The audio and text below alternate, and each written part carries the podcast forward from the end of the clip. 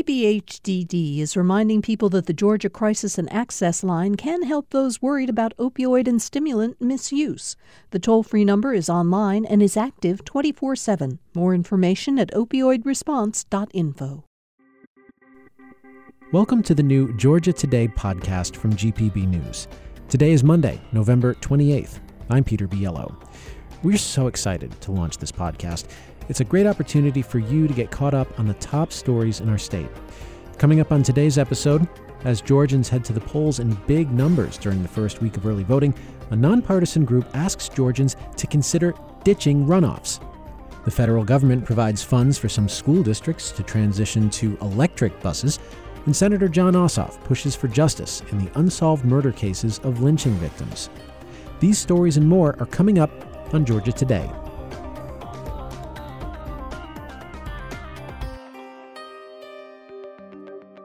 Early voting in the U.S. Senate runoff election between Democratic Senator Raphael Warnock and Republican Herschel Walker began in several Georgia counties over the weekend with a patchwork of start dates and times.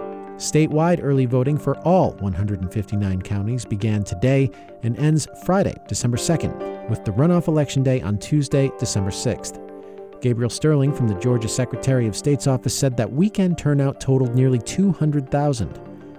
Lines varied by county, People in some densely populated areas waited two hours or more on Saturday and Sunday.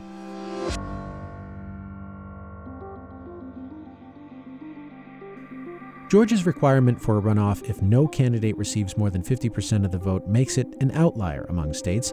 A new ad from a nonpartisan group asks Georgians to ditch runoffs altogether. For a look at why, we turn to GPB's Stephen Fowler. The ad is a scene that's likely playing out in living rooms all across Georgia. Holiday cheer interrupted by nasty attack ads for yet another runoff. He's lied about who he really is. He fights to keep your gas prices higher than they've. This should have been over by now. There has to be a better way. Instant runoff voting would end the attack ads on Election Day. If you are tired of seeing political ads during the holiday season, the group behind the spot, Better Ballot Georgia, is lobbying Georgia to consider instant runoff voting. Instead of a costly second election with lower turnout, there would be a single election where voters rank their choices and a winner is declared by adding in the second choice for the last place candidate, and so on, until someone gets a majority. That would require legislative change. That session starts in January. For GPB News, I'm Stephen Fowler.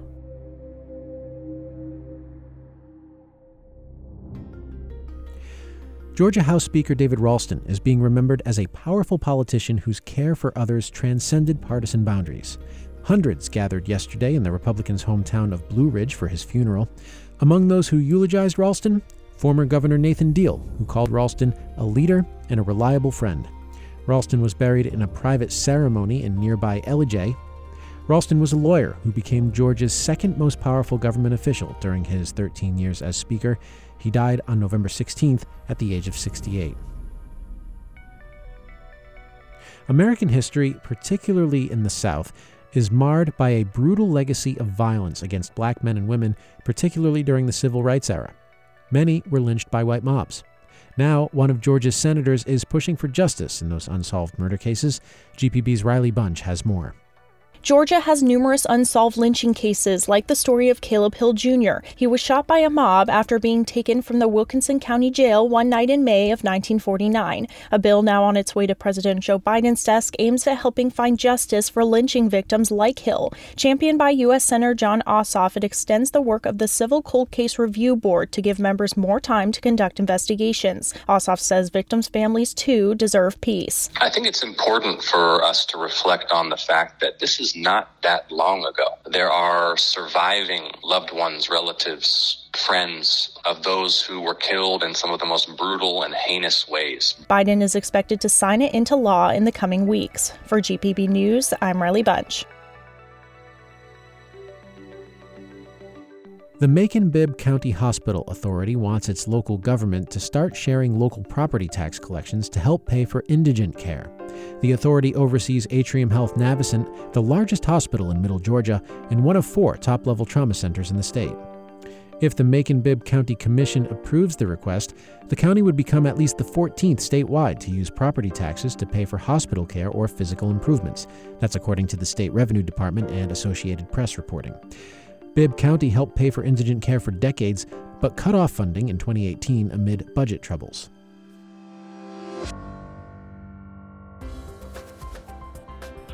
A handful of school districts around the state will transition at least some of their bus fleet to electric buses, thanks to money from the federal government.